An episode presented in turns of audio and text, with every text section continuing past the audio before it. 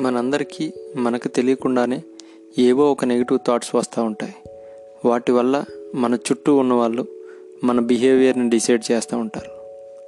ఉదాహరణకి కోపిస్టి complaint box egoist etcetera etcetera అని. అలాంటప్పుడు ముందుగా మనలో దాగి ఉన్న ఆ నెగిటివ్ థాట్స్ని ఐడెంటిఫై చేసుకోవాలి. ఆ థాట్స్ యొక్క కారణాలు ఏంటో అనలైజ్ చేసుకొని ఆ కారణాలన్నీ లిస్ట్ అవుట్ చేయాలి. దీన్నే స్పాట్ చేయడం అని అంటారు. ఇప్పుడు మనం స్పాట్ చేసుకున్న కారణాలని మనం ఎలా మానేయాలి అని ఆలోచించుకొని కొన్ని లిస్ట్ ఆఫ్ బెస్ట్ ప్రాక్టీసెస్ తయారు చేసుకోండి. వాటిలో ఒక ప్రాక్టీస్ లేదా టెక్నిక్ని యూజ్ చేసుకొని ఆ నెగిటివ్ థాట్స్ని స్టాప్ చేయండి.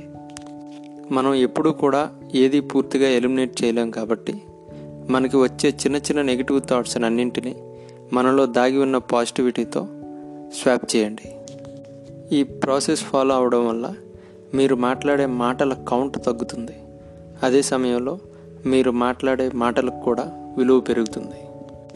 ఈ స్పాట్ స్టాప్ అండ్ స్వాప్ టెక్నిక్ని మనకు వచ్చే ఆలోచనల్లోనే కాదు మనకున్న అలవాట్లలో కూడా ఉపయోగించుకోవచ్చు. ఒక్కసారి ట్రై చేసి చూడండి. ఖచ్చితంగా మీ ఆలోచన విధానం మీరే కాదు మిమ్మల్ని ఇష్టపడే వాళ్ళు కోరుకునేలా మారుతుంది. Thank you.